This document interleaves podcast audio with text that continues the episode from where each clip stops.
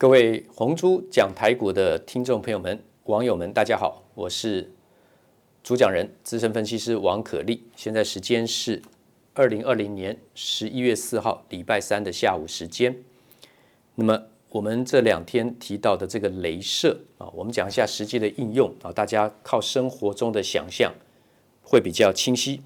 镭射最主要应用分两大类，第一个就是工业国防。啊，另外一个就是我们民生消费啊，这两个区域这样子划分应该比较清楚啊。有工业用的、国防用的，这是属于一种啊，工业国防；还有另外就属于我们民生消费的。那么民生消费的话呢，这种半导体镭射呢，大概平常大家看到的什么娱乐的场所啦，然后那些还有这个会议的简报啦啊，这些指指向性的笔啊，镭射笔啊，那么最主要是分为可见光的。红绿蓝三三个原色啊，红绿蓝三个原色 RGB。那么夜晚的话呢，我们人的视觉呢，对于这个绿色感受的程度是比较大的。红绿蓝当中这个绿色啊，只要记住，我们对绿色的这个感受度是比较大，我们的眼睛的视觉。那么如果是在光学这个读取头，也就是也是分红绿蓝三个原色，那读取的这个光源呢，这个光哈，光是电磁波。电磁波这个光的电磁波，如果波长越短，那个解析度越高，因为波长跟这个频率成反比，跟能量成反比。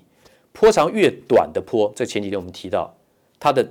这个频率呢是越大，就是震的这个次数越多，每秒里面震震的次次数越多，这叫做频率。每秒震几次啊？每每秒上下震荡几次，这叫频率。但是光波越短的话呢，它震荡震震的这个次数呢，频率是越高的。频率越高的话呢，在一秒里面呢，上下拍打、上下拍打、来回来回来回的次数越多的话，代表它的力量越大，它的能量越大。那我们再复习一下，可见光，人的眼睛的可见光的部分，红橙黄绿蓝靛紫，由左至右排列，从红色开始，从左边开始往右排，红橙黄绿蓝靛紫，你心中就是一个竖线。X 可 a x y 轴好了，那个零好了，原点零零那个原点好了，x y 轴那个零零原点好了，那边是红色好了。往右边 x 轴的右边，竖线的右边有数字正数开始跑，红橙黄绿蓝靛紫往右边跑，波长其实是越来越短，波长是越来越短，能量是越来越大，正的频这个频率呢是越来越多次，从左到右，波长是越来越短，但是能量跟振幅是。到这个频率震荡的频率是越来越大，要还是要反复记住这个重点。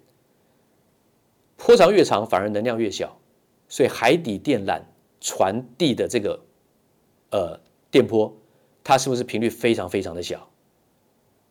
它的能量是不是很低？它可以传得很远很远很远，但是它的震荡的幅度是这个频率是非常小的。好，可见光是红橙黄绿蓝靛紫，不可见光。就是说，在红光的左边，x y 轴的零零原点的左边变负数好了，x 轴的负数好了，开始有那个竖线观念啊，那个画的线的观念，它的这个波长就更长，然后呢变成不可见光。那为什么要先讲这个？因为刚刚讲到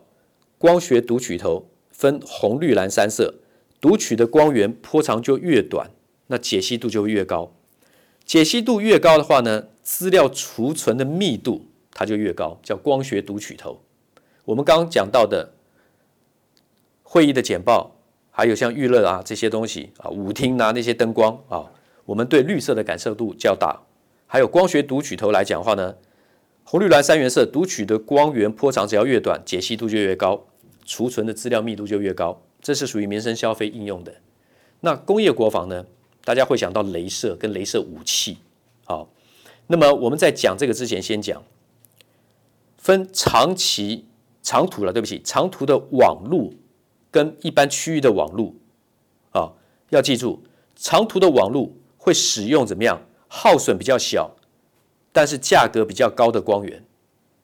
要走长途长途的这个区域网路，所以耗损要小，它能走得比较远，好，这个没问题。然后呢，区域网路。范围比较小，它会选择那个损耗比较大，但是价格比较低的光源，啊，光源的波长啊，会决定那个能量。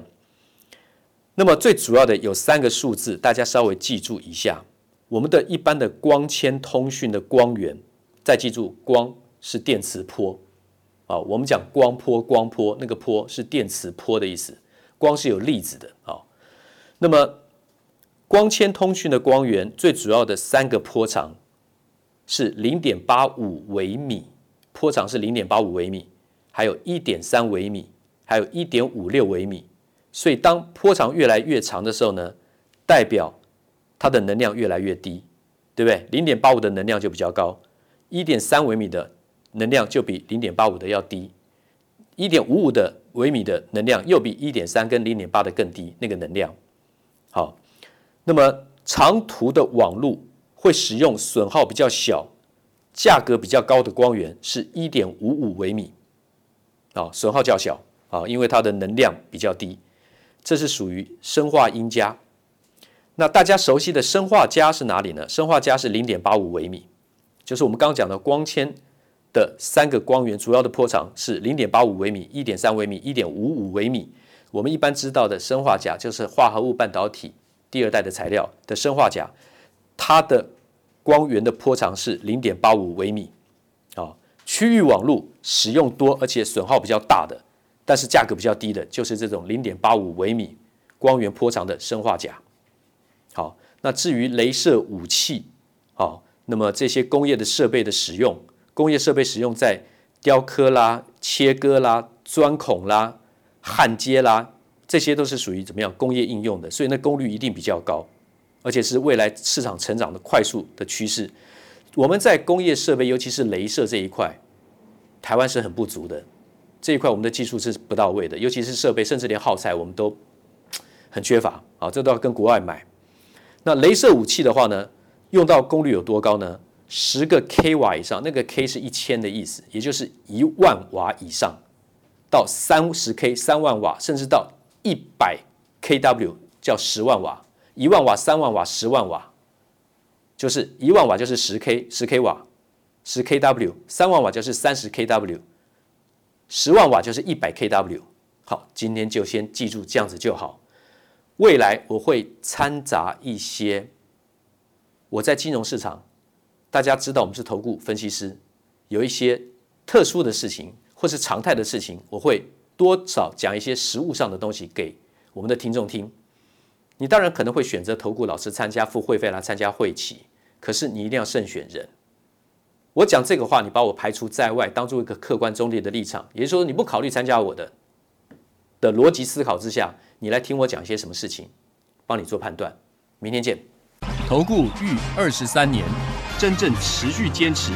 专业、敬业、诚信的金字招牌。欢迎有远见、有大格局的投资人加入红不让团队的行列。二三六八八七七九，二三六八八七七九。